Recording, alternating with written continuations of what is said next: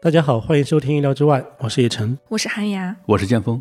呃，从现在开始，我们要去经常性的聊一些书。嗯，最近呢，我们关注到一本就是相当于今年的一个热门的现象级图书，它不是一本非常人文化的书，但是好像不同的群体里面都会在谈论这本，那就是《埃隆·马斯克传》。这是马斯克今年最新的一本传记，据说也是他自己亲自受益，然后请了这个很有名的作者艾萨克森，也是《乔布斯传》的作者来帮他写这本传记。为了写这本书，可能还这个作者跟他跟了两年多。专门跟他一起去亲历他的生活，我很佩服这个作者，历史系教授人家是啊。但是我想了，人家历史系教授认真采访这么多人，各包括各种对头啊什么的，但是写下这书，你怎么说呢？也算是一种当代的历史嘛，我这么理解对吧？当代历史的一部分，书写历史挺好的。对，就是从这上去推敲，我我一直在思考，为什么他要急着去写马斯克？因为马斯克他还活得好好的，他的事情还没有完，对吧？而且还在极度变化中。对，乔布斯传当时是因为的确是对吧？身体他对乔布斯，因为也也是他也是一直想写他，但乔布斯一直没答应。然后有一天，他突然接到他的电话，说乔布斯就说。你如果再不写的话，可能就没有时间了。因为他的确晚期了嘛，对他身体已经不行了，嗯，所以他就开始写。当时出版是二零一一年吧，特别火，就是乔布斯对对，十年前了，嗯嗯。就这个艾萨克森，他是很有意思一个人，对，他是一个历史研究者，然后又是以前是一个你想专业的这种传媒的高管，所以他的眼光啊，包括这种商业的考虑，综合的考虑，对，肯定是没得说的。另外一点，感觉就是他是一个什么，感觉会去涉猎一种，就是说。这个时代里面最重要的话题的人物会是什么？我要去写那种人，而且是用历史研究的方式去写。所以，比如说之前他的作品，确实那个评分都非常高。嗯嗯。的写作就是可读性，还有他的那些史料的价值啊，呃，都是很厉害的。那马斯克这个其实，嗯，他也是两年时间去写，但他之前不是写过一本吗？马斯克吗？有，我记得是我记错了吗？没有，马斯克之前是有传记的，有的，有一本叫《硅谷钢铁侠》。不是，就他这一位是他曾经做过很多准备资料准备，然后他说他写这本又重新就是有很多那种。他这本马斯克传记里面也提到了《硅谷钢铁侠》那本，那本好像也是一个记者写的吧？嗯，那本是记者。对，哦，那个就薄了一些。嗯，而且他这个写的很新，我们一般中国的那种传统史观就真的是要等人。对吧？盖棺定论是吧？对，棺材板盖上了，我再去给他。我刚那个人已经不能说话了，是吧？那也不是，有很多商业大佬的传记是一个很很大的生意的。对对对，然后他写的话，你看这本书里面就是把那个，尤其是这几年的一些比较大的一些动向，包括他的各种私人生活也是，孩子方面的，他就特别聚焦，也特别聚焦当下。就你觉得他就是一个连续剧，追追追到呃，就纪实纪录片吧，就追到当下。对这本书，它唯一毫无疑问就是现在是马斯克最。详细的一个传记了，嗯，从他的家族开始写，然后从他的小时候，他在南非生活的时代开始的，到他上大学，再到后面创办那么多的公司，嗯，最新的就是推特嘛，应该是，对，他在推特的那些一系列的争议和活动，就到此为止，对，所以基本上是从马斯克他出生到他去年就是收购推特这个时间为止，这书这书是九年九月份印，基本上九月份出来的吧，今年。对，九十月份出来的，嗯，全球同步发行的，嗯，基本上完稿是很晚的。那这个中间我看的时候，其实它它的整个的这种资料的安排有点像不太恰当，就是有点像推背图，然 后就是 越到现在的事情越详细。对对对，基本上可能百分之五十的材料都在讲它最近的东西。就跟编年就跟编年新新闻报道一样，而且他比如讲他童年、青少年时期，可能有很多事情也就边边角角的，也偶尔就是好看、好好有意思也会写。但是比如说跟当下事业有关的，他也会重点给你点个题。这这不就是也是我在那儿思考诟病的吗？他就是，我就是当然我的例子说法不合适，我就说他有点丑找拿着锤子找钉子，拿着现在当下的结果去倒推他曾经是因为看那两部书对火箭感兴趣。干这两个事儿，或者他父亲的某个影响，所以导致到后来，他有这个，他很明显这种暗示给你，就是说，你看他童年是这样才这样，这样才那样，就很简单，让你觉得好像能懂。这个也符合商业大佬的一个话术，这很有可能就马也是马斯克都是觉得你这样写的非常好。对，马斯克青少年时期可能对一百万件事情感兴趣，但是他后来干了这个事儿，这个事儿本身有前景，他干出来了，那肯定要从青少年的一百万件事拎出这一件来说啊，就很像你问一个成功的大佬，你为什么要选择去做这件事情？为什么要选择开一家这个呃餐厅或者为什么选择发射火箭，他肯定告诉你一个告诉你一个理由，他就说我小时候，对吧？我小时候啊，吃个什么，打个特难吃，打个亲情牌或者是什么？对对对，我的母亲或者什么事是吧？啊，啊有的情节嗯就是这样。而且这个也符合人们的期待嘛。嗯因为就是想起那个乔布斯传出来之后，呃，他的妹妹乔布斯后来不是认了一个妹妹嘛，就他的嗯亲妹妹。对对对，妹妹是个作家嘛，我记得对对对是吧？但之前联系少，后来联系多。就他之前不知道，后来他去那个认认亲嘛，相当于、嗯嗯他的妹妹后来写了一本书，就是写乔布斯，嗯就是把一些他的个人的八卦那种嗯，凑一凑。对生活的习惯全部都给抖露出来了。他写的还挺好的，叫凡人。就是什么，这个人是一个上厕所不冲水的那种人。他是有一个那个，就这本书，人们其实很少关注。嗯虽然他的营销点也是乔布斯的妹妹来去写乔布斯这个人，所以就是我在想为什么？因为人们心目中能接受的就是一个还是功利的，对带有光环的那种。而且你还是真是功利的，就是你看马斯克传的人，当然有有一小部分人就想就是了了解一下这个，那还有很多人还是想从中获得一些什么东西，对不对？对，呃启示。对启示啊、呃他对，就是你说的启示。我我如何成为马斯克那样？成为成为不了的话，我成为一个小马斯克也不错，对不对？嗯那如何呢？你看看他要在做些什么，对吧？他的习惯是什么？他的公司管理的方式是什么？团队管理的方式是什么？他的行为是什么？以至于就是之前你看最早的是乔布斯那个最神奇嘛，乔布斯传发了之后，哇，很多产品经理都号称要去看一下乔布斯传，嗯，然后觉得要学习一下乔布斯，很多人就是吐槽啊，吐槽是是吐槽谁啊？是吐槽老罗老罗吧，罗永浩吧，我记得是。是吐槽老罗，就是乔布斯的水平没有学到的，乔布斯的这个乖张的性格全部学好了。你啊，你说做做锤子手机的时候吗？对对对是吐槽那个时时期的他吗？对对对，嗯，我也记得，那是好多年前了，已经嗯，往事云烟。对，锤子现在已经不在了。所以这本书出来，就是我原本的预期里面感觉好像，我其实很怀疑这本书会受到欢迎吗，或者怎么样？就乔布斯传，呃不是不是，呃就就咱们这一本《马马斯克斯克传》。对，因为实际上就是，首先马斯克不像乔布斯，他是一个没有盖棺定论的，不过他的贡献也有很多的争议嘛。嗯，其二是他的风格呢，又是非常的乖张，那很多人也很不喜欢。嗯，再加上我觉得这种写作是其实难度会很大的，比起那种他已经非常确定性的东西。但是后来我发现，就是因为我我跟了几个社交媒体上的话题，包括也做了一些相关的话题的东西，然后发现真的很多人就不光是说这个圈子或者是喜欢经济啊之类的，那可能日常的一个人都会比较关注马斯克，这点是我没想到的。因为他在干的好多事业就是很牛啊，对对对，是很牛。嗯，马斯克有一种，他代表了一种一种，激进狂飙就是那种，而且对对对，他是一种超超人精神一样那种感觉，对，嗯就是一种一种感觉，就是一种感觉，一种一种为人的一种，不叫为人，一种处事的一种。很多人就是，如果你模糊的去感受马斯克的话，嗯，他就是一种风格。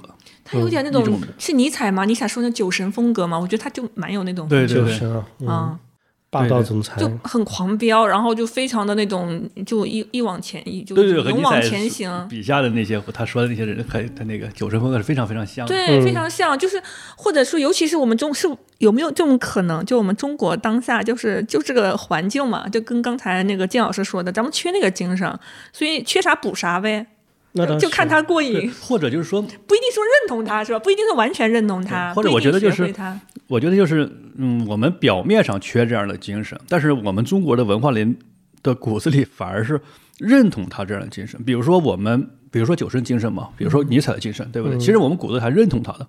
我们对那些号称要公平的人，号称要善良的人，呃，或者是号号号称要这个，嗯，大家和睦相处的人，我们称之为一种奴隶的这种这种心态，卑卑懦懦的。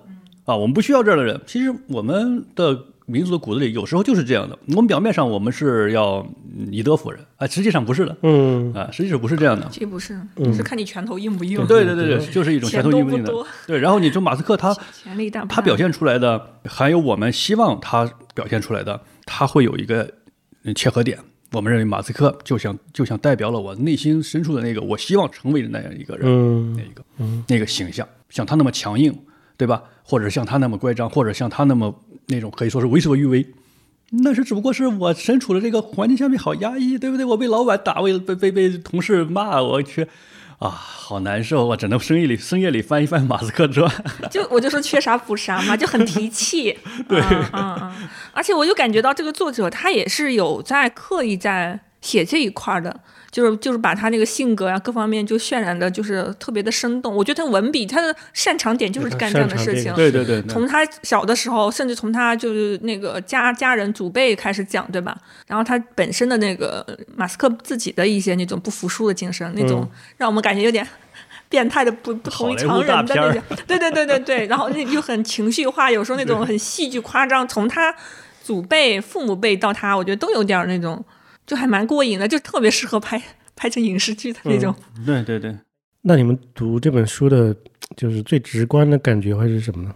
这本传记，我先说吧，我觉得内内容肯定是还是好读的，就是他。嗯，但是哎呀，我就是有点那个之前许许志远老师那个《梁启超传》的那个，就是这本也是这种感觉，就是有时候我读读读就觉得他经常是在，就是他的那素材剪裁特别用心，特别用心之后，我就有时候就是被他的那种叙述会老老带着走，我就很不想被他带着走。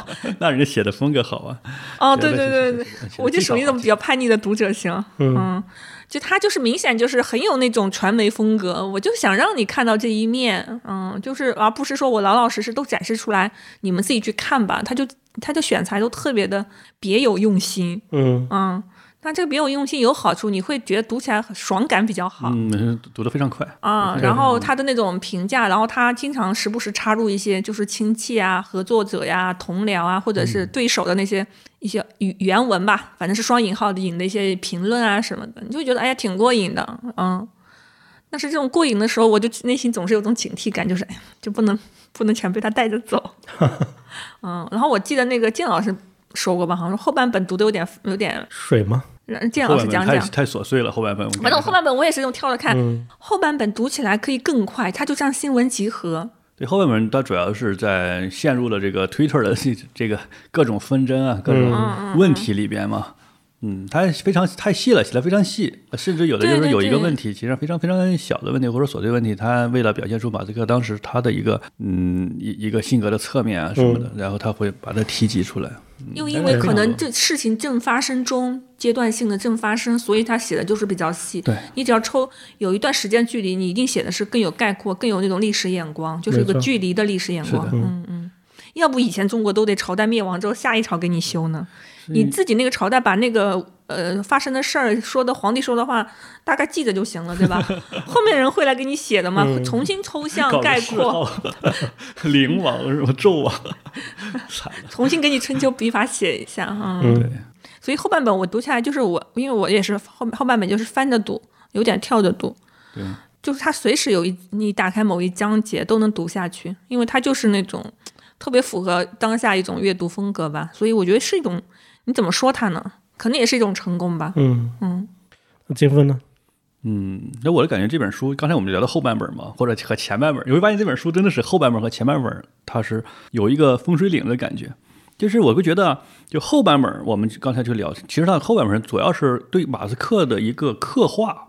就是马斯克的形象会变得很丰满，他就像一个肉人，就一笔一笔重新再给他重新加层是吧？对对对，相当于是涂层一层层加上去，打那个立体了，就像画画打那个调子吧，他三 D 打印。对对对，就是他的一个性格的一个侧面啊，还有他的一些处事的方式啊，他怎么处理的，他心包括他的立场，对吧？包括他立场，有一次不就是讲嘛，或者说马斯克你你是民主党还是共和党？他说我没有党派，对吧？其实原来我是民主党。啊，呃，结果呢，嗯，其实我的位置是没有变，那只不过民主党那帮人呢走得太远了，导致我默默的就变成了共和党这边的。说的挺好啊，对吧？原来我在中间站着，对吧？然后结果这根绳变长了，那帮人跑那边去了。所以你看，你以哪个为坐标轴嘛，是吧？对，嗯，对，不是以以他自己为坐标轴，那就是别人跑偏了。对，别人跑偏了，那没办法，对不对？所以我要纠正，是吧？他我我们也可以借用这种说法，对吧？我们也没有走啊。对，我们并我没我们没有我没有动，我没动，没有变，是吧？对他挺有意思的。你要是看前半本的话，其实上给人感觉他就是一种一种英雄的 Harry 那种那种玩法，那种那种感感觉。然后呢，你会感觉这个马斯克他其实上有点模糊，前半段有点模糊啊，他就是感觉是是一种美国英雄。前半段他也一直在给你下一些呃阶段性的小结论了，他的性格、他的特点也会有些点评，但是因为。就感的所有的英雄都是那种那种同样的性格，对吧？而且他那个嗯英雄的性格是可能是从他的祖辈那里就有一个遥远的基因血液，你就感觉到一直在继承下来那种感觉。对那个作者就想让你这么感觉。对，就就是这样的，就像冒险家是冒险家的孙子，就感觉这挺像那个那种那种屠龙的那种游戏啊什么的，就是从村子里出发了，闯关是吧？闯关对对对，对闯关升级啊，打怪升级嘛，这个部分呢，爽爽。就是很爽，就砍怪，好好砍。但是真正的这个人物，因为很多这种史诗的，比如说我们说史诗，它就是史诗，我们会说是悲剧嘛，对吧？那么这个人物的刻画是在于这个人他在他的打怪升级已经。证明自己是英雄之后发生的那些事情，嗯，就是真正的刻画了这个这个人。当然，马斯克现在人家还还是没有盖棺定论嘛，对吧？但你要是看那那种史诗的那种什么希腊神话什么，他就是这样的。你要打怪升级都是爽，每个人都爽，对吧？每个 每个神啊，什么半神都是爽。但是最后他们的结局，其实那个时候更能刻画这个人物他的一个新形象。所以我觉得这个书就是分成这这样两部分，那一部分就是描绘了大的环境，其实上他的前半部分他个人成长。我我更愿意把它看成一个对环境的一个描写，嗯，就是整个美国的它这种工业的环境，它的整个的创新的环境的一个描写，它是处于这样一个历史时期这样一个环境当当中。你比如说想做火箭，那只有在美国才能做火箭，才能找到火箭专家，你才能找到配必要的配件，只要有人给你供供供给你这个零件嘛，对吧？然后你比如在其他国家，你说我要买个零件，可能他不卖给你，对吧？这是限制，是不能出售，对吧？或者是你要是找这个做电动电动车，嗯，电动车你要开始和车厂合作，车厂不和你合作，那怎么办？我自己去组建我的团队，找工程师，那也只能在美国那个那个地方，少你才能组建去组建去团队，因为是完整的产业链。嗯嗯嗯，那你你可能在其他国家你不行了，对吧？有些国家你就你缺缺乏其中的一环，就他的英雄的可能性，就是一定是这个这个环境的可能性嘛。嗯对对对，对我甚至一度觉得这个前半部分、后半部分是不是同一个团队写的？呃 因为它是一个完全不同的叙事方式嘛。嗯嗯对，前半段很古典，后半段呢又变成一个，确实没读到过这样的一个体例。对，它就像现在，比如说这几年流行的电影，不再是古典的叙事方式了，它给你切得很碎，然后充分的把细节给你拉出来，对对你就看到最后，你才能恍然大悟，原来是在讲这样一个事情。但这里面就是他对读者确实不够友好，因为太多科技的东西，它其实是有非常多的背景的。嗯啊，这个背景，如果你把镜头只对着马斯克一个人的话，你其实你那个也很难读得懂，他为什么要去搞这样的收购，或者是他整个这几家公司的一些关系。嗯嗯，包括我其实读到就他创办特斯拉的时候，已经有这种感觉了，就是已经有点简略了，嗯，因为特斯拉办办特斯拉在挺挺靠前的，其实已经。对对特别靠前，就是它那个 Space X 那个地方都是很靠前的，就是前前页大概。前五分之一的地方吧。对对对，我都他青少年童年时期是很快就过去的。对，嗯就是就是感觉他是一切很突然的，就是这又让我想起那个读乔布斯传的时候，就那会儿特别感动我的是说他其实里面记述了很多，比如乔布斯他生活在加州童年时代他们所进行的一些事情嘛，包括黑客比赛呀，自己去传记啊，搞这种硬件开发呀，然后编写一程序去怎么去推销，怎么去赚那种零花钱，有这些所有的东西之后，他才逐渐的开始和那个沃泽尼亚克去创办真正的商业公司，就它是有非常漫长的一个铺垫的，所以你会觉得，就他们去做的一件事情，就像坚峰说的，整个的背景是非常的宏大，然后一点点给你展开。对，而马斯克传给我的感觉就是，所有的背景好像他就是为了服务那个，就如果是一部电影的话，服务最后的镜头，所以背景它是非常的节俭的，这里来一下，那里来一下对，OK，取景我们完成了。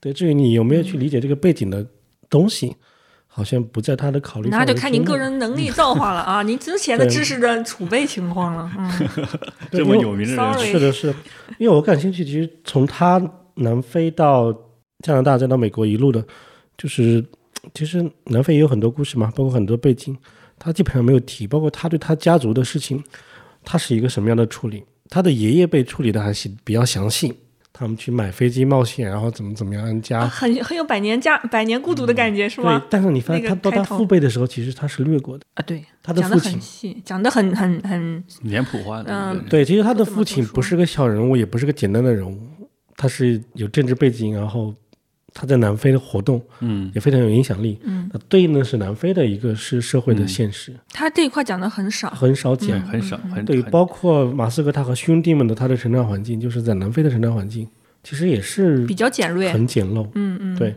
所以以至于就感觉突然是说，马斯克生长在一个非常受压迫的环境里面，然后父亲不好，母亲很慈善，然后就这样兄弟们也好像在为他后来的一些性格做一些解释那种感觉，就纯为了这个，类似咱们这种对一些时代背景，像南非一些特殊的那种背景不了解的话，那你就你的眼睛只能盯着马斯克和他身边的几个人，那就就这样了，对吧？对对就直接进入他的成年阶段了。这个我们也可以理解的一点是，对于比如说一个美国人，南非是什么？那不应该，不是啊，那不应该。我就是觉得你做一个美国的历史系的教授，我我感觉这这几年我一个心得就是，对于发达国家人来说，第三世界算什么呀？南非不是第三世界，南非挺南非挺有钱的。白人很聚合的那对，但是种，它也不算是一个，他是非洲最最富的对它最富的它就像就像那些什么沙特啊之类的地方，哦，我觉得你刚刚说这，让我想起来想吐槽一点，嗯我的感受就是他开头讲他的一些祖父辈啊或者父母他们那些冒险，他经常讲的就是那种很戏剧化的讲讲解。对其实有的时候可能他也没有能力去概括整体的时代背景、当时的一个区域背景，以及这些人内心微妙的真实动机。去南非一定是机会很大的，对，他没有讲，他嗯没有怎么讲，就是《硅谷钢铁侠》那本书也是一样的，就是也是非没有常相似。这个能力去。那也就是讲了他的祖父辈嘛，嗯，然后也很传奇，也没有，哎，很神奇。就美国材料人特点就不要讲就，材料。另外，我感觉就是对，因为这是马斯克的主场嘛，嗯，他的整个团队里面对他的材料的这个取舍是非常的有意思的，就是无论是从书里面还是你从外界，你现在去搜，关于他父亲的资料特别特别少，对，就甚至一张照片，早期照也是一种春。秋笔法嗯嘛，就不想让你们知道。对他就是不想让让他让你知道嘛。对，是的，但这个有确实的原因，是因为他父亲给他造成很多麻烦，嗯嗯，但也就说明的就是很多东西他是不愿意去说，而传记恰恰是一个什么，就是要揭秘啊。对啊，所以我看到这里面就就是感觉，一个是说他的很多的背景真的是我觉得反而是比较少的，一个是说早期的现实背景，一个是到后面你如果变成一个，比如说关于技术、科技、互联网的东西，那很多背景也是不够的交代的。嗯，本身马斯克他的经历足够的丰富，他的创办的公司又太多了，不是一个线性的，所以到后面的时候，它是一个交叉叙事。对我正好讲那个 SpaceX，对对，下一期又又回到这个特斯拉，嗯，然后再来讲讲我讲那个什么包瑞之类的创业公司，所以你就会发现，就是这些没有背景的时候，你就只能跟着他的镜头走了。那到底它意味着什么？其实是没有的。你说明你你还是一个高段位的读者，要求比较 对，因为早期，因为我去年的时候刚好研究过马斯克他创办的公司嘛，这个围绕他早期的三个志向：互联网、新能源、太空。那第三个其实对应的就是他创造的这些公司，不管是特斯拉、那个 SpaceX，还有一些人工智能的脑机接口啊那些公司。哇，他想干的都是呃超级国家战略层面的东西啊，抓的都很紧。链了是吗？对啊，这些东西除了特斯拉和那个特斯拉算是大家非常熟悉，SpaceX 大家可能是一部分会知道，因为它经常发射失败。嗯嗯嗯，除此之外，很多公司大家其实并不了解的。还有特别多的公司也做同样的事情，但是这个嗯公司、嗯、没有那样的知名度，没有默默的在干对，默默的在干，可能也干出来了，但是还是默默干。呃。对啊，就像你要去投资看美国的股票，当然还有很多不上市的公司。但是我们即便看上市的公司，有的市值都非常高，上千亿的公司都有。那像它像很大了呀，阿里巴巴才才多少呀？一千七百亿，对不对？你它很多，但是我们更不，你作为中国人，你根本就不知道人家干什么。就他没有传媒的知名度，是的对吧？对，对对，所以刚才杰峰说这个，就作为中国人，我们不知道。我觉得就是做一本传记的时候，就对他当然要求会高了一点，但也就是主说，要人家作家身份这么牛，肯定得对他期待得高嘛。对嗯这个高是正常。就他写这个人呢，写的我觉得前面的背景太过的典型的那种，嗯，然后写整个的他这个人他的背景，他创造的事业又没有那么足够的深或者宽广，以至于让我们知道，就是他好像重复了我们对作者的一个认知。马斯克是当今世界上最值得关注的一个超级富豪和这种科技创业者，但除此之外呢？好像我们知道的和读者知道也差不多了。他创办了特斯拉，他创办了 SpaceX，是的，但一切意味着什么？你看了书，我没看书，对 就像你刚才给马斯克打的标签儿嘛，那第一个是超级富豪，嗯，对不对？然后后面的是科技创业者，所以对 OK，我们知道是超级富豪，而且大部分人都是因为他是超级富豪才关注他，对不对？是所以这本书其实让如果你你去把它当成超级富豪的一个发家致富发的，家史啊，对，没错，就像因为你刚我们刚才去聊的就是很恼火，我又复制不了，对，那肯定很恼火很。恼火。我就作为普通凡人，我我真的很恼火。对，这个恼火的太多了。你但你说要了解更多的时代背景和一些别的东西，那他也没有跟你说的特别多。对他这个传记很像，就如如果你要是说我们写一本小说呀，写一个什么东西，那我肯定要描述这个主人公或者他他的对手也好，或者这个坏人对吧？他的、嗯他也是有动机啊，来为什么呀？他他的目的是什么呀？对吧？但是你要是传记，我觉得反而是真的是变成了一个打怪升级的这种爽文是吧？爽文，就是你去打怪，你玩个游戏，玩个网游，嗯，你要斗败巨龙，不用去交代为什么主人公要斗败巨龙，主人公疯了吃饱了撑了也斗败巨龙吗？那你你不用管，反正就是要斗败巨龙。当然你现在还斗不败没关系，打怪升级出了新手冲，打些怪拿着装备去斗败它，OK，就这样。说了半天，好像我们在批判这本书一样的，但但其实，嗯，其实整体还是觉得其实还是可以读的了。它是可读的书里面肯定是，实际上它是可读的。但是咱们绝对不会说它，因为它可读，我们就要一劲儿一个劲儿夸它。就我们我们就这就不是 想夸人的一个节目。我先跟那些听的，朋友们解释一下。为什么我们聊着聊着就聊到了吐槽？对必须要给大家吐槽一下。然后，如果有听众感兴趣去读的话，可能有一些你们自己的感受，也欢迎你们留言评论嘛，我们可以交流。对，嗯嗯，其实一本好书的价值，现在就是我们把它肢解之后，对吧？把那些不好的我们拎出来说，那这是对他最大的尊重了。是是。但这本是，书也不能老是批，也没有说我们要批判。我们是批判性的一种一种这本书，我我读的时候还是挺提气的，就是你你可能有点爽感嘛，这就是这。真的有有点心情不好啊！跟我说，你读了之后，哇，你这可能要马上马上坐坐直了，马上坐直了，真的。嗯妈、本来弯着读的，坐直了。要创业四个公司，五个行业，对对，真的是，行，生十个孩子，对，马上坐直了，就是这种感觉，就是嗯像他这样，他是一个很很有精力的、很很很战斗的一个人，嗯，对，至少是这样的一个人，能量很足。对，能量能量很足。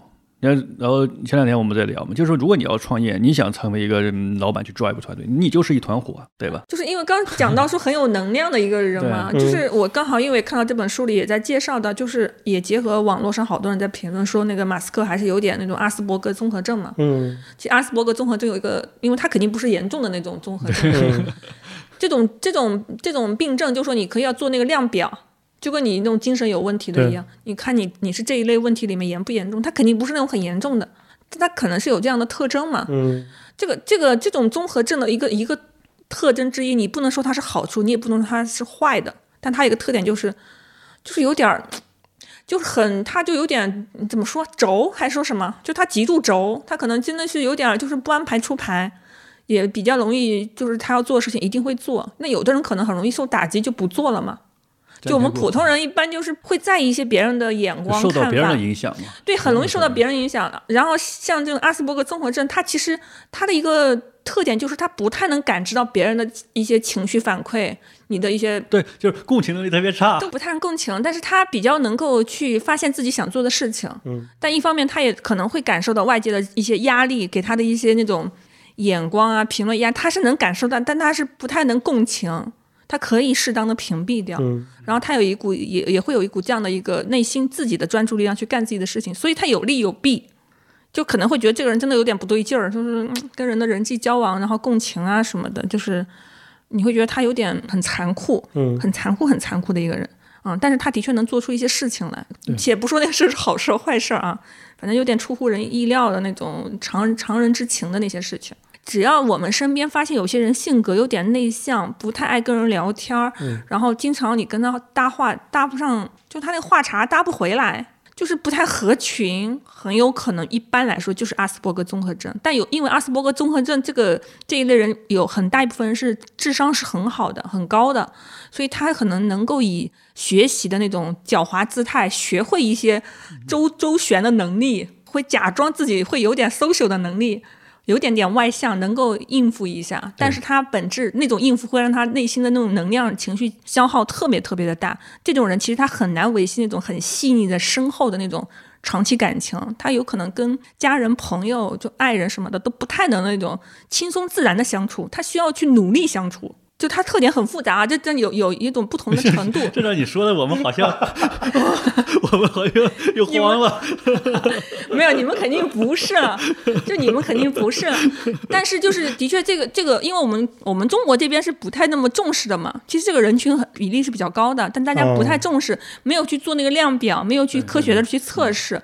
所以很多时候，往往看一些，比方历史上面的，或者我们我们周围身边的，你听说，哎，那个人就是不太好相处。嗯。他很有可能是有不同程度的，他是一个阿斯伯格综合症的人。好吧，以后我可以介绍自己，我可能患有阿兹伯格综合症。但这是个很好的挡箭牌。这个需要你这个文化里面，大家是有一点量化的这种感觉，对不对？就定量的分析的，因为每个人就是定性的，你千万不要这么介绍。你啊，这个人不是疯子，等于疯子。我对对对，不能这么说，不能这么说。嗯嗯，反正就是可能我们是不是因为是我我想再说一点，可能我们被曾经的乔布斯或者他那个乔布斯传影响比较大嘛，可能是被他有一个。教育和驯化，所以我觉得我反正现在来读马斯克传，我觉得内心特别能接受。嗯，也可能是这些年对马斯克的那种报道介绍特别的多。马斯克，我们受过一轮轮的教育了，已经，所以读这本传记，你不太会觉得特别出人意料。他是一个很残酷的人，对吧？他就很残酷，他就是一个坏人。跟别人也在里边不是写了吗？就说他不是一个好人嘛。还有一个没有提到，就马斯克经常会提到自己的第一性原理，展开讲讲。第一性原理的亚亚里士多德最早提出嘛，对吧？他就是说，如果我们去描述一个人，描述一个事物，对吧？你会说这个人很高很胖，然后他穿黑衣服，但是这些东西它都是它的属性，它到底它的根本是什么？嗯，对不对？那很高高人多了，胖的人也多了，对不对？他到底这个人和其他那些胖子人区别在于哪里？就是他说的第一性的一个最根本的那个东西嘛。当然被马斯克应用了，或者马斯克去经常去说的话，他也就是说用了这一个概念。我去找到解决一件事情，它最根本的那个问题，就是它的第一性的原则。嗯嗯嗯，呃，追根溯源，抓那个最核心、最最重要那个点。对，呃，会讲到，比如说我在火箭的一个零件的一个生产当中，它里面也讲到是那个整流板还是什么东西，对吧？就是他们一直搞不好。一直搞不好，然后有好多方案也解决不了。后来发现我不需要这个东西，我不要这个东西，OK 了。不不涉及根本，对吧？对，就可以不要这个东西，就也可以也可以解决这个问题的。嗯，这是一个一个很好的例子嘛。就是说，你到底要解决什么问题啊？我要坐在这里，我需要一个椅子，但是椅子好像没有材料，那我椅子卡住了，我去找材料，然后然后那找工匠，你会越走越远，越走越累。对，然后发现旁边有两两两块砖头嘛，你坐在砖头上好像也没有问题。哎，这种开放性的破局思维又能抓根本的这种能力，特别特别难。我又想起来，就特别符合我。我今年不是参加那个线上学习那个班嘛？他一直在强调训练我们，就是一件事情，就是你要学会抓一个事情的根本，以及你要搞清楚一个人或者一件事儿。他到底在什么发展阶段？举个很简单例子，就跟两个人去相亲，那个男孩会觉得他已经到了跟这个女孩感情情投意合可以牵手的阶段，嗯，然而事实根本就没到那个阶段。你去牵了个手，人家可能会告你骚扰。当然举的是俗的例子，就类似这样吧。然后刚才建老师说，就是其实就抓根本的那个问题嘛。但很多人往往在生活或者是工作决策里面。是会被那些末细枝末节的东西带偏的，然后会进入一个比较轴的那种思维模式。就你要坐哪，我就开始坐凳子。最后，但你到最后来说，你干嘛在那坐凳子是吧？抓根本是很难的，就抓根本其，实际上是面临很大风险的。你是要说服自己的。你坐凳子，你如果简单来讲，如果你是一个打工人思维，当然我们每个人都被训练成打工人思维了。你打工人很容易去思考做，而且全是借口变，最后变成很有理由。因为你给自己找个活儿是很好的，尤其是活儿，如果比如说老板让你。要坐要坐，老板让要坐在这里，对不对？然后老板说坐个椅子吧，老板说挺好的。然后你椅子特别麻烦，特别难坐，你很高兴啊，这大活儿啊，这这椅子十年做不完，那我这还能蹭十年饭呢。这越最好是那个这很麻烦，对，上面镶的宝石还得花多少人去找？对对对对对，这最好。对，这你你因为你的思思维方式，你不去去解决这个问题，你是在那个去，还是在想这个。另另一个方面的东西啊，这个东西怎么去去去做呀？符合我的这个需求呀，对吧？还是符合自己的需求。但是这种思维如果是根深蒂固之后，其实你会发现有有很多东西在给自己那个干工作的时候，也也是一种一走偏。但那些大佬们，他们所谓的破局什么的，你觉得他们有一个非常新颖的角色？其实好多时候他们就只是在抓根本，并没有真的在。所谓的大创新什么的，出出人意料的一个真的完全不知道的陌生，不是他其实就在回到那个根本而已。你会觉得，哎，感觉他很有眼界，很有那种决策力什么的，懂得懂得取舍，就其实说白了就懂得舍。对对，就舍弃是非常非常难的，因为嗯，人当然你高兴的时候，你你得得到东西是是高兴的嘛，对吧？但是你失去一些东西，其实让你的痛苦是更更严重的。就像你捡了二百块钱，当然很高兴，但是不用丢二百块钱，丢二十块钱你就特痛苦，比那捡你捡二百块钱那个快乐瞬间灰飞烟灭。所以丢失是非常痛苦的。嗯，但是你你想吧，如果很多大佬，比如说我们去聊这个马斯克也好，说或者说我们叫乔布斯也好，他啊，我的共情能力很差，我觉得共情能力很差也有好处，是吧？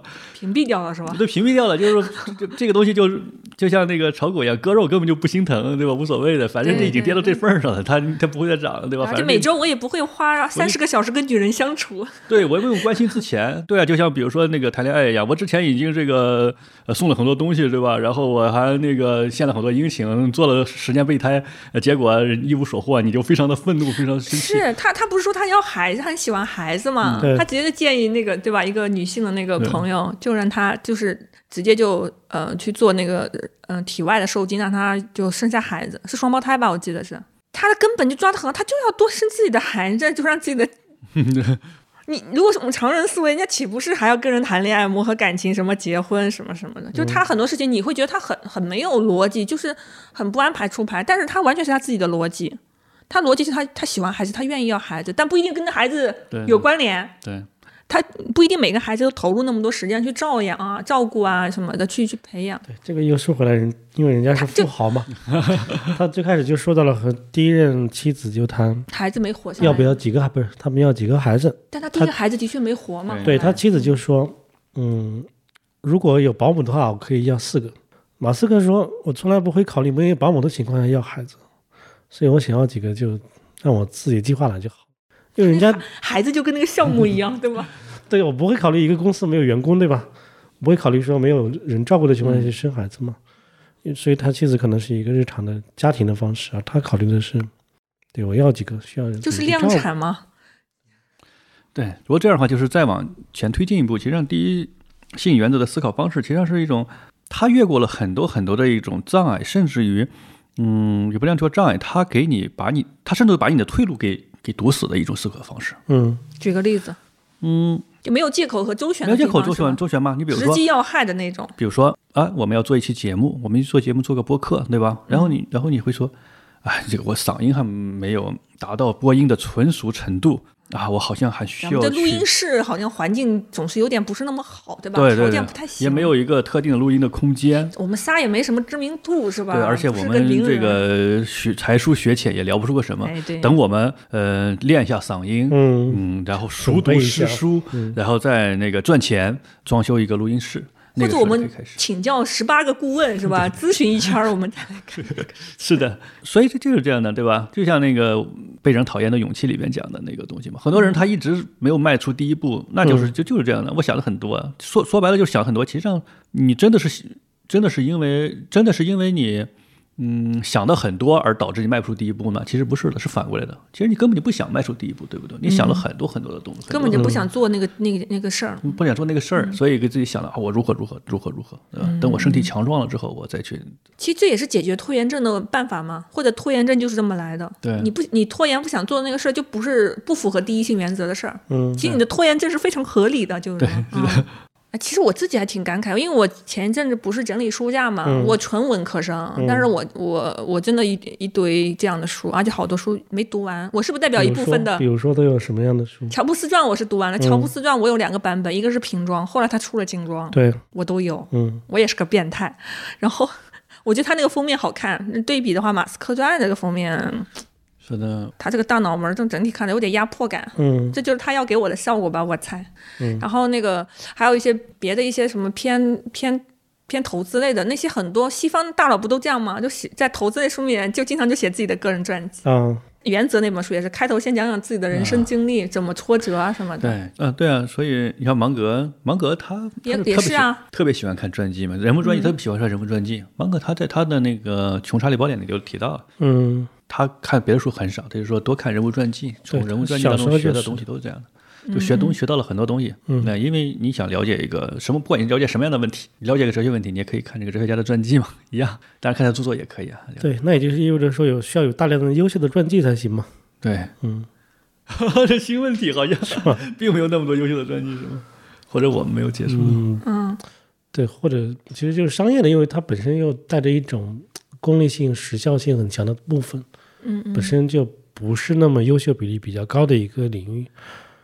但其他的其实传记里面也也确实有很多非常优秀的。对我去年好像还真读了几本商业传记，讲讲。一个是那个迪士迪士尼哦 CEO 的那个我也读艾，格那个，对，嗯对。和医生的旅程。我在你们推荐上，嗯我读了好几本呀，包括星巴克的那个，对呃从头从头开始，从头开还有始还有一本叫《新的哎新新的历程》还是什么？嗯。嗯，哎，我说起来想起来，马斯克他他妈梅耶也出过他的传记嘛对，，人生有我。超火，在女性圈里面超比较火。也比较我没水，我我但是我没看，我看了女性读者特别的喜欢那本书，哦我自己是没有读完，但是我我看到那种平台上面他们那种追捧探讨的那个热度，就是他妈妈也很知名。嗯，梅耶她是一个确实非常典型的一个励志的人物嘛。对呀、对呀、因为女性里面，你看每几年其实要有一个现象级的这种传记。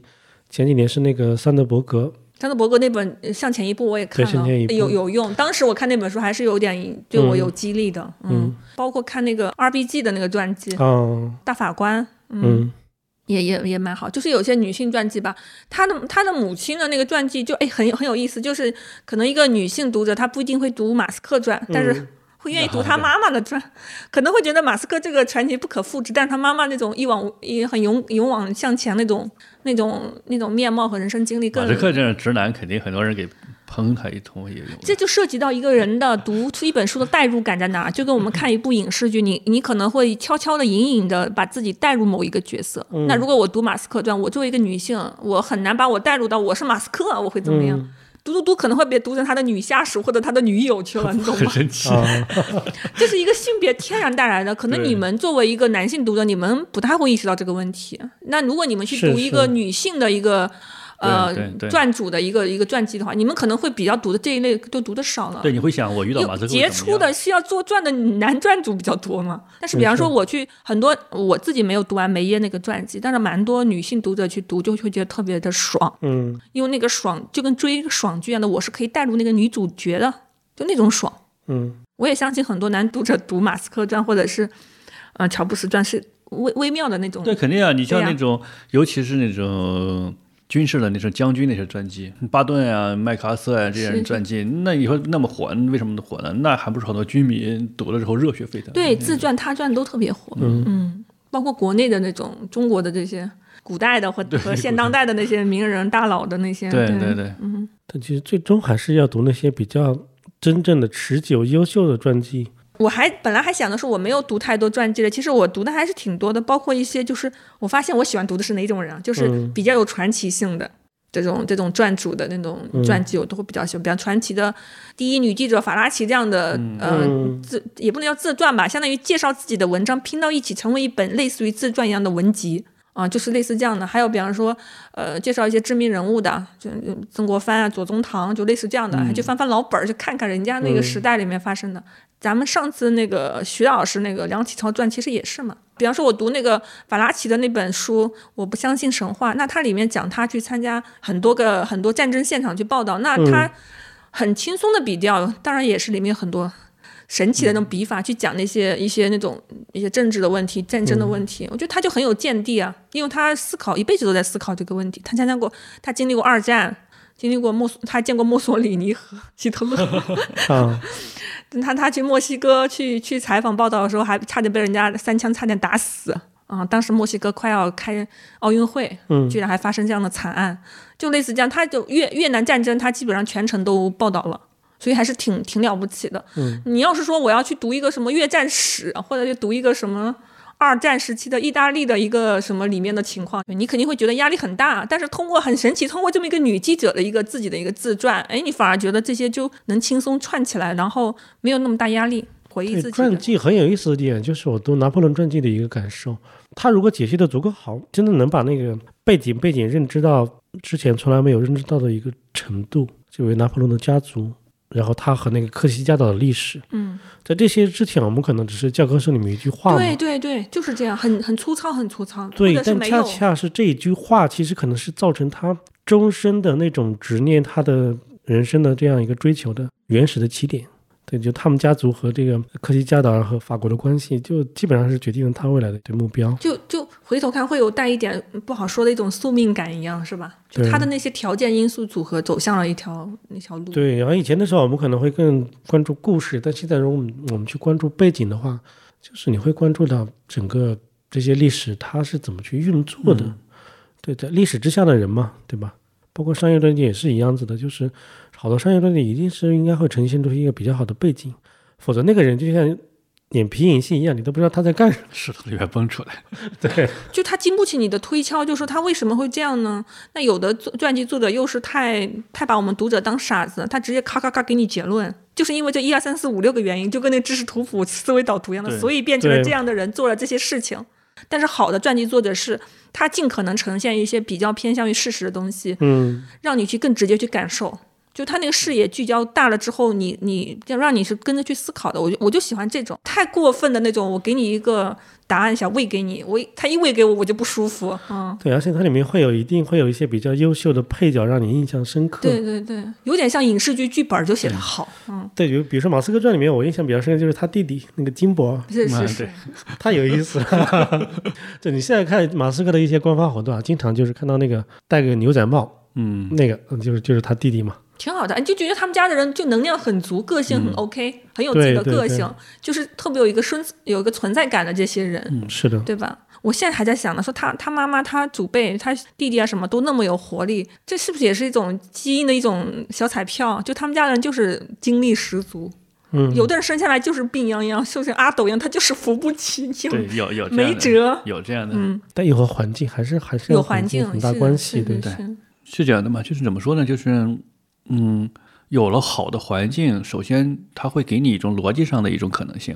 就很逻辑很自洽的往那个方向走。就我可以经，我就是可以精力很旺盛，对一件事情里边，就是首先，那我们觉得能把一本书读下去，或者一个人，我认为他能他很鲜活，是吧？所以这本书它不是一个凭空捏造的感觉，那肯定是它逻辑上是没有问题的。嗯呃，那其次呢，就是它的传奇性是在于在因果上可以的和你的认知可能不太一样的。嗯嗯。那还有一种说法是说，其实世界上所有事情是，其实它一定是有自己的因果关系的。嗯，只是我们的认知水平是永远达不到那个水平，说我能看清楚所有的因果关系，就类似于你就一团一大堆乱线头，一定是有一一一万根线头，它一定有一个头一个尾嘛。嗯但是我们能看清楚，能拎出来的只有三五根儿，然后你就说是这三五根儿决定了这个事情的所有的结果走向。这个我最近学会了，这不是斯宾诺莎吗？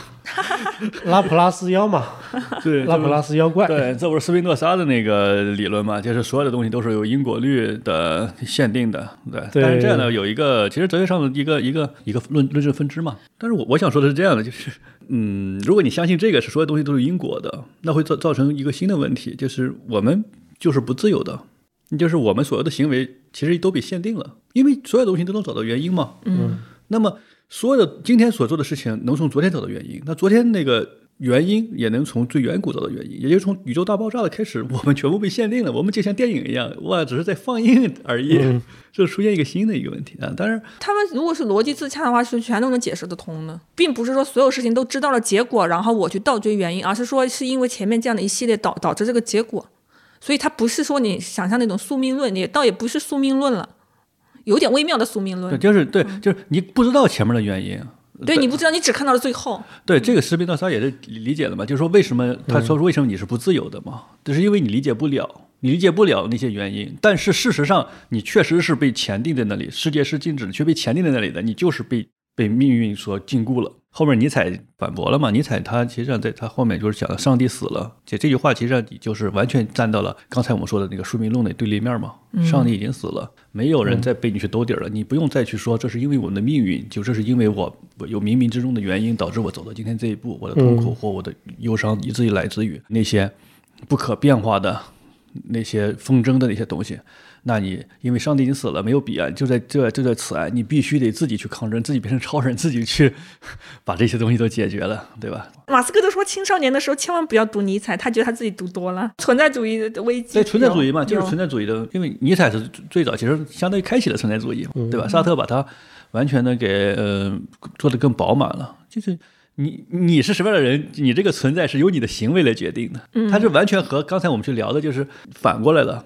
他原话说：“我不建议青少年阅读尼采，因为当时他说，当时当时他青少年时期嘛，这种阅读了存在主义哲学家的作品，比如尼采、海德格尔和叔本华，读完之后，他他的困惑变成了绝望。但是是什么拯救了他呢？下一句话就是：幸运的是，科幻小说拯救了他。然后传记作者把这个跟后面的他的一些呃这种火箭计划什么都关联到一起。对，这段我也标记了，但是我忘记了，居然。我当时看的时候，我就想说：哎呀，这一段是建老师会比较喜欢的一段。对这个其实我在想的是，对，其实阅读像这这类阅读，可能真的青少年的时候一个人阅读是很难的。嗯嗯。因为其实我们大学的时候就能感觉到，很多东西醍醐灌顶的时刻，是因为有人把这个东西给你讲通了。对，或者你有了阅历，不然的话你是理解不了。所以，如果我们的孩子们让去阅读尼采之类的话，其实我们可以和他们一起读，应该就好一些。嗯嗯嗯。比如说提到了自由，前两天我就看到萨特，就他提到了自由，他认为自由反而是人类一种负担，反而是人类的一种罪，就是正是因为你太自由了，导致你太太痛苦了。然后我当时想，哇，我之前不是在追求自由吗？因为我自己被被钳制住了，我我在追求自由，我如果自由的很兴奋才对嘛。嗯嗯。然后后来发现，啊，确实说的有道理，因为你太自由了，就代表着你所有的举所有的这些。你现在的一个状态都是你的选选择而带来的嘛？所以容易自责嘛，对吧？自责是我自己选择到你的选择带来的，那么就变成你所有的行为都是你自主选择的，那么这个行为所有的后果都是你必须来自己承担的。你不能把你这个后果归咎于其他地方，比如说，哎，是是因为那个小子给我使绊子，是因为时时运不济。嗯，不要这样，就是你没有办法把。你的所有的外在的这种借口给抛掉，嗯呃，你必须自己去承担，这东西很痛苦，很痛苦啊，这很容易精神出问题的。对，指责别人比较轻松快乐一点。对啊，就是这样。读完这本书之后，你们印象最深刻的一点，或者是你们最重要的一个感悟会是什么呢？就想做一个事儿就得去做，我还是很喜欢这种精神。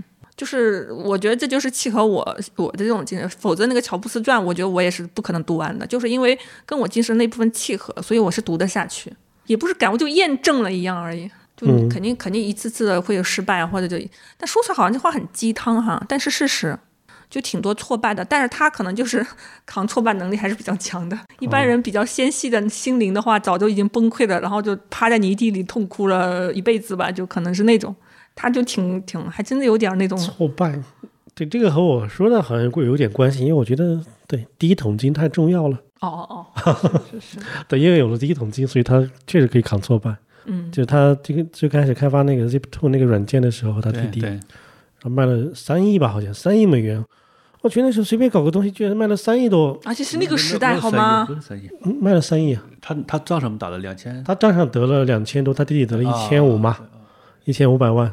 那是很了不起了，对那时候的美元嘛，对，所以后来他就用这个钱去投那个火箭啊，投汽车啊。所以我们是差在没有第一桶金嘛，我们只有第一笔 当月工资。对，而且他那个就是他俩，他俩在那个没日没夜写这个东西的时候，说他的爸爸和妈妈轮流来看他们，然后说爸爸留下了几万美金给他们，他妈妈说我的信用卡你们拿去刷吧。对，就是你可以这么想嘛，就是人家那第一桶金特大。对。但我们每个人其实上你也有小小的，我想说，他第一个那个桶，人家能给他这个可能性就已经很大了，支撑他那块那个放桶的那个地儿就已经很大了。嗯，对吧？就是我，我要是我，我妈就没给我那几万美金让我随便勿以同小而那个嫌弃嘛。你说这，对我们不是要嫌弃是的。对我们看到那个大人物，他的桶很大嘛。其实我每个人小人物，你的你也有一个小桶，你先要守好自己的小桶，而且你需要认为认为自己有一个小桶，它也是个桶，你可以基于这个小桶，然后去扩展。嗯，相当于。你相当于你的目标不要去打败马斯克吗？哇，打败马他马斯克现在已经剩下几百亿了。打败马斯克的百分之零点零零零一的那个那个统计，对，你打先打一个出来。对，你要做做这个做好这件事情就最好了。就不要这我怎么觉得建老师说的话现在越来越哲学鸡汤的感觉？怎么回 事？鸡汤，就是这样的。就是 建峰，你你呢？你那边有什么比较深的感触吗？读这本传记？嗯，怎么说好像有点忘记，刚才还有写有点词儿，现在忽然忘记了。就是我们总是关注，就是这个人，就关注比尔盖茨，对吧？我们关注比尔盖茨他的一个成长经历，然后还有很多人主要是说他辍学了这件事情，对吧？然后这这个事情是很传奇的，等等，对吧？那马斯克可能觉得啊，从小他搞这个，呃，很对电器啊非常感兴趣啊，很叛逆啊，然后等等等。其实我觉得应该更关注他们所处的那个环境，对吧？其实你像盖茨所处的环境，他们大学里就有计算机，在他那个时代，其实很多大学都没有，对吧？而且盖茨的成功是他第一代生意是和 IBM 做成的嘛，因为他们他就是 IBM 里边的一个那个董事会里边人，对吧？啊，等等这样的。然后你像马斯克，他的所处的环境，我觉得他那个环境挺好的。他怎么说呢？就是他想去做自己的事情的时候，就可以去做那种感觉啊。包括他去了加拿大。对，哪怕他是身在南非的一个人，可以去加拿大，也可以直接去美国，甚至美国人求着要给他工作，对吧？对对，那工作签证。对，他是没生在南非啊，他生在南非，南非啊啊！我去，我怎么记得是他南非都是白人呢？是这样的，嗯，移过去的。对，他是从他后来去加拿大，后来移到了美国，因为他老婆是美国人。对，就是他，他这样变成一个可选项，就是说我长到十八岁，我可以选择要不要去美国，对吧？对。他是用他母亲的好像身份来去要求美国的国籍，然后最开始应该没有成功，但是他是可以走这个路径的，是没有问题的。对对对，他的生长历程是挺传奇的，实际上和他所处的环境是离不开的。就是你处于一种环境下，你处于一种你可以有更多的自由选择的这种环境下，你才可能有这样的想法，才能走这样的路嘛。甚至于你的家人，包括他的父亲，虽然是那种。是是，他会有有点那种双向 对双向障碍的那种，就是一会儿。但他父亲很支持他，他他好像是八岁还九十岁时候磨他爸说要买一辆摩托车，他爸最后就磨不过，还是给他买了。对对对对。所以那个时代的他的父母什么家庭有有那个优有一定的优势。对，是是有这样的优势的，就是他其实他所处的那个家庭是有优势的，包括他所处的社会环境对他的成长是非常有优势的。在这样的这个环境下面，在这样的家庭下面，你这个人才可能去做这样的选择。然后你你可以做那种我们认为呃这种更冒险的那种选择，你可以做这样的选择，对不对？然后你才有可能走上这条路嘛。因为我相信，可能有十个人都有这样的选择的可能性，但是当然可能有八个人很保守，对吧？然后有有两个人，当然他做了一些这个呃激进的尝试，而且在那种社会下面。别人会也会鼓励你，对吧？甚至于就是这十个人里边有六个六个人会接受这种鼓励，你最好去做尝试。哎，其实他这个传记里面，冒险就是个非常前半段就是一个很重要的过程。对对对，就是一个冒险的一个过程。他父母都是冒险家，就就是这个冒险的这个基因特色特别的重。是的，是的，就是你有冒险的这个土壤。对吧？你像我看他的传记的时候，看到刚开始就是他呃童年他少年的那段之后，我然后我想我们先说说对照一下，对我们说出这个环境怎么样？我们说出环境环境，我看了一半的时候，我和一个同事在聊嘛，就说那么我们现在的父母对自己的孩子的你的期望是什么呢？即便你看了马斯克传，你你的期望。就是说，你像马斯克那样的去各种尝试嘛，对不对？那第一，你可能有的人可能没有这样的条件，对吧？第二，你即便有这样的条件，OK，我们先认为他有这样的条件，比如说你是一个呃，还算是一个精英的一个人，对吧？一个中产的人，甚至于是有小有这个成绩，在公司里啊，社会上小有成绩，但是依然很难就是下这个决定，或者是你依然很难去放手去让你的孩子成为他这样的一个人嘛。然后你所期望你的孩子呢，就是。更期望于变成一个你个人的一个 plus 的一个 翻版，对吧？你是一个成功的打工人，你希望你的孩子变成一个更成功的打工人。我觉得有时候就是这种感觉。我觉得有时候我觉得挺怎么说呢？是一种，比如说悲哀吗？悲哀。对啊，就是悲哀这种感觉。就是就我们的父母辈和我们或者我们的孩子一代都没有那么冒险，不是冒险家。甚至于就是说你在一个公司里面嘛，去去打工，对吧？你在公司打工可能晋升也不顺利，还有这种情况，对吧？晋升不顺利，然后还可能混得比较失败，对吧？然后呢，你很有可能你想不到自己的这个在职业生涯当中受到的挫折，是因为自己缺乏冒险精神，是因为自己缺乏这种更多的这种接触外界世界的这种这这种能力或者这种机会，你反而会觉得自己不够卷。你的失败是因为自己还没有做的更像一个完美的打工人，就是你一个完美的打工人的一个完美形象，金光闪闪，你要不断的向他靠近。然后你失败了之后，你会归结自己啊，我好像还没有卷的那么厉害，我好像不够努力。但是好像我现在老了，卷不动了。没关系，我的孩子可以，呃，像那个完美的打工人。对，而 且这是卷技术，另外一个可以卷人际关系嘛，对吧？对对对。其实我我有一个补充啊，就是补充建老师刚才说的，因为现在就是我有想到，就这些年大家都是考公都是很热热潮的嘛，包括进体制内、进编制什么的，其实就是越来越趋向保守，没想让你去冒险。我还看到这这几天就是在网络上一个热搜讨论。就是那种江浙沪那种独生女儿，就他们的父母就是觉得女儿不需要去什么有很多机会，就去冒险、去留学、去尝试新的事情。嗯，就哪怕家里其实条件特别好，你会觉得他冒险的资格是有的，基础是有的，但是大家的精神是受困的，觉得觉得你没有必要，对，就觉得比方说你会很斤斤计较、理性计算。你比方说你出去出国留个学花多少钱，你回来你值那个钱吗？或者说你有必要吗？或者说我就不想让你远走，就在家这附近就好。我就是你一对比那个这这几个特别突出商业人物，你就觉得那个差别太大了。男孩也是啊，就希望你规规矩矩，就是建老师说那个，就一个。安稳的、没有出错可能的那种人生模式。是，其实我之前没有考虑过这一层，因为没考虑过这个教育的对比。我觉得就本身也没有可比性嘛。就我在想的是什么？比如他的家庭，他从他的祖父辈，就包括他的外祖父辈，全都是全都是激进冒险，都是冒险家嘛，对吧？而且经历的各种时代变迁特别大。他们从美洲一路飞到非洲，然后在那定居等等的。其实，如果我们把时间空间放得更远一点的话，是有个视野上的很大的差异的。嗯，就是。比如说，其实在中国，像浙江的温州啊这些地方的人，他们是有这样一个视野的，就是说，那这个整个地球都是在我脚底嘛。嗯嗯。对，但是对于大部分内陆地区的人来说，世界是什么，时间是什么，其实我们一直以来是非常非常保守的。就他的时空观念就非常局限在他对，就不要说全球了。比如说，你看各个地域黑，南方人到北方，哎呀，北方生活多清苦，对吧？对对。暖那个冬天那么冷，吃的又没有，就。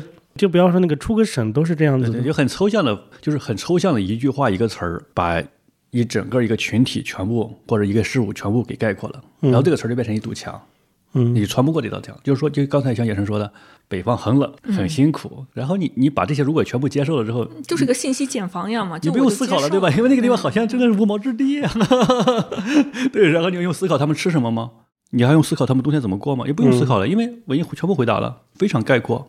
几个词儿，没有什么吃了，但其实，但其实我们思考一下，其实我们改革开放后有一段时间是还是比较那种冒险狂飙的，就有一波人啊，包括咱们现在的很多商业大佬，不也不都是那个时代慢慢出来的吗？八九十年代，十年前，对，都会就是活跃很多。对，为什么我们会看到过去一段时间，就刚才我们提到改革开放，或者是十年前，我们很多人还是极具冒险精神，他们想去拼搏。当然，这个事情就是说。你可能去尝试一个事情，你这个事情可能会大赚，对吧？也可能会失败嘛。嗯，这个投资上面会有一个模型，也就是说，你可以去选择呃收益低然后风险低的一个业务，当然你可以选择那个收益高风险高的一个业务，它们都是一个相对一个正态分布的一个图样嘛，对吧？就是你成功和失败，呃，它都是正态分布的。但是你风险高的业务的话，你这个。你的正态分布的这个图形，它会变得延展性非常非常的扩散，嗯，非常扩散。也就是说，有可能你挣挣一块钱或者挣一百块钱。然后，如果你要是选择一个风险低的模型，就是说有可能挣四十九块钱，有可能挣五十一块钱，是这样。就变化不大，变化不大，嗯，但是很稳当。但是很稳当，嗯。但是这个世界你会发现，这个世界的进步，它就是靠千千万万的一个一个冒险家去冒险的嘛。如果大家大家都。坐在那里是吧？然后我们只是墨守成规，嗯，那你这个世界变化它是没有什么变化的，没有人去打破既有的这个规则，没有人去改善既有的这种生活方式。但是这里边，我觉得为什么很多人就由原来的勇于冒险而变成了保守，或者有的社会它就是偏保守的？那我我觉得有一个有趣儿的一个思想是怎么说呢？嗯。我我就查一下谁谁谁提出的，但是哪个哲学家？对，哪个哲学家？他其实是一个叫嗯运气平均主义的一个思想。当然，我们会说公平和公正的问题，对吧？公平的，那么社会每个社会都追求是公平的嘛？那什么是公平的，对吧？那公平的话，首先你的出生可能就是不公平的。有人他就是生活在富人家里，有人生活在穷人家里，好吧？这个事事情好像是很难改变的，对吧？如果你怎么去追求，他没法追求。所以说，虽然我们认为不公平的，但是因为你无法改变，所以说讨论这个东西没有意义。那我们开始讨论什么呢？还有一种情况就是，哎，有人付出了很多努力，但是你一无所获；有人可能努力的很少，但是他就会获得很多东西。那因为这里就是你成功不但包含你个人的。呃，努力部分，你还包括了一个，呃，时也运也的这个运气部分。那这样就说，就是一个人运气如果特别好，他占了这个先机，拿到了巨额的财富，对吧？那这个是是不是合理的？就是我们的运气是不是是属于你的？是不是应该把你的运气，就是说也会和别人去分享，对吧？因为我们运气好的人应该帮助那些运气差的人呀。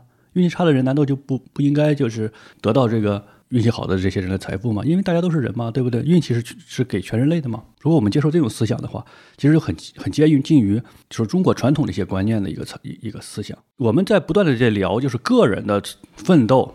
但是实际上我们，你你仔细去聊的话，你就会发现我们是鄙夷那些运气的。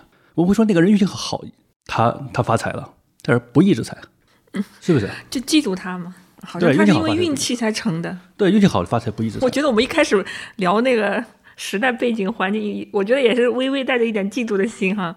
就他赶上那个时代，我们投他没投到那个时代啊，对对对土壤。嗯对，就就是这样的。但是如果我们去嫉妒那些运气好的人、发财的人，我们会认为他的财富应该分我一部分啊，因为你运气好，我对不对？那但是你只是运气好，这个东西又不是你努力得来的，是不是？应是不是应该至少在我们的族群里边、社群里边，大家去分享啊？这是不是天经地义啊？这就会，如果是这个东西变成一个从我们的大脑里边飘出去，飘成了这个社会的实际规则，我们真的是拿着筐、拿着篮子到运气好的家里去，去把他的果子给给拿走了。那这个时候就没人去去赌运气了。我宁可在家里拿个筐等着，我等着你去赌运气啊。你赌输了，那 OK 啊，没没关系啊。那你赌赢了，我拿着筐就去了嘛，就是输了算你的嘛。然后你会发现，那这个社会如果大家都是这种想法的话，这个社会就没有冒险家，没有冒险者，所以把冒险者给消灭掉了。那种高福利社会类似这样吗？算不算？有一点点吧。对，这里边我忽然想到这个洛克有一句名言非常有意思，嗯，他说虽然有他说有一条河，这个河是大家的，但是没人否认你舀到的那一瓢水是你的，对吧？但是有一种情况很神奇，你拿了个瓢舀了一瓢水，对不对？然后我就告诉你，这河里的水是你的，你瓢里的是我的，嗯，有没有这种可能性？对，河里的水是大家的，就是你 就你你你无法辩驳。对，这水这河里的水，对吧？这河里的水可能都是吃大家的嘛，每个人都有一瓢嘛，对不对？然后你舀了一瓢，然后我告诉你，不好意思，你舀的那瓢是我那瓢。就刚才你说这个，实际上这些年大家在说的就是我们缺乏企业家精神嘛，嗯，其实就是那个冒险精神。对你没有得不得不到保护，得不到保护，就是你拼尽全力拿到的那一份，人家说你拿的这一份是我的那一份，而你没拿到那一份儿，可能是你的那一份儿。对，关键就是那个拿着筐子的人，他不会早点出现，对吧？他是在后面才会出现。那是的，是对，对，所以就变成了，那所有的规则都是不确定的。你到了一定程度，你就要小心这个筐子了。对，所有人就会变成为什么现在你刚才那个韩亚也在讲嘛，那偏偏保守，呃，我们去到一个嗯不去生产价值的嗯部门，我们去到一个分配价值的部门嘛，对不对？就是拿框子的部门嘛，就是你这个人，我们把人培养成什么呢？培养成一一种一种精英，那种精英呢是一种拿框子的精英，对吧？框子拿的特别好，对对对，特别稳对，有这本传记给我感觉确确实就是一种马斯克的他的一种，你想到什么，你想到什么就去就去实现它。我相信很多人你都有很多想法的，嗯对吧？你不管是你小时候、年轻时候、中年。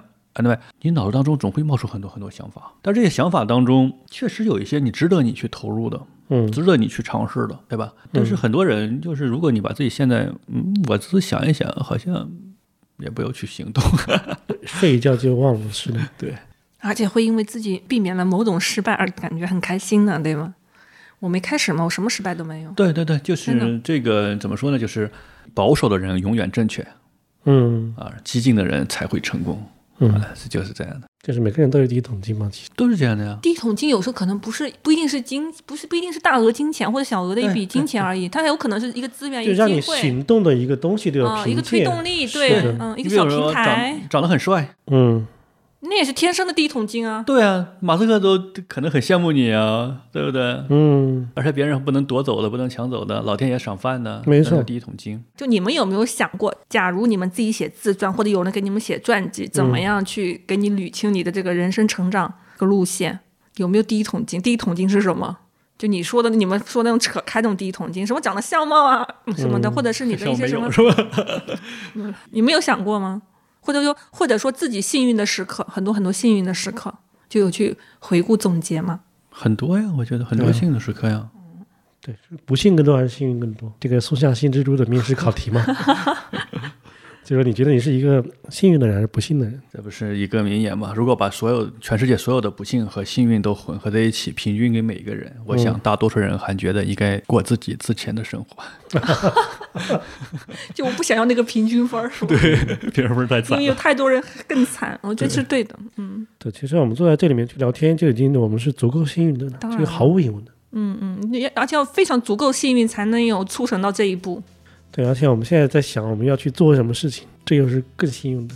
那关于马斯克传呢，就聊到这些，然后又聊了很多和这本书之外的话题，还有一些书、一些人物、一些故事。我们也会把它放到我们的简介里面去列一个清单。也欢迎大家在留言评论嘛，尤其是你们对我们里面的提到的各种小的一些观点和一些呃片段，比如说建老师的一些。格言鸡汤，比如说我们的一些脑洞啊，或者一些延伸。对，欢迎大家留言或者加入我们的讨论群里面，我们一起去交流一些比较大家在关注的书，或者是你们想让我们去关注的一些好书，都可以写一写。嗯，我们会每周来更新我们的读书节目，欢迎大家在小宇宙、网易云音乐、喜马拉雅、苹果播客等上面订阅我们的节目。那我们今天就聊到这里。好的，拜拜，拜拜。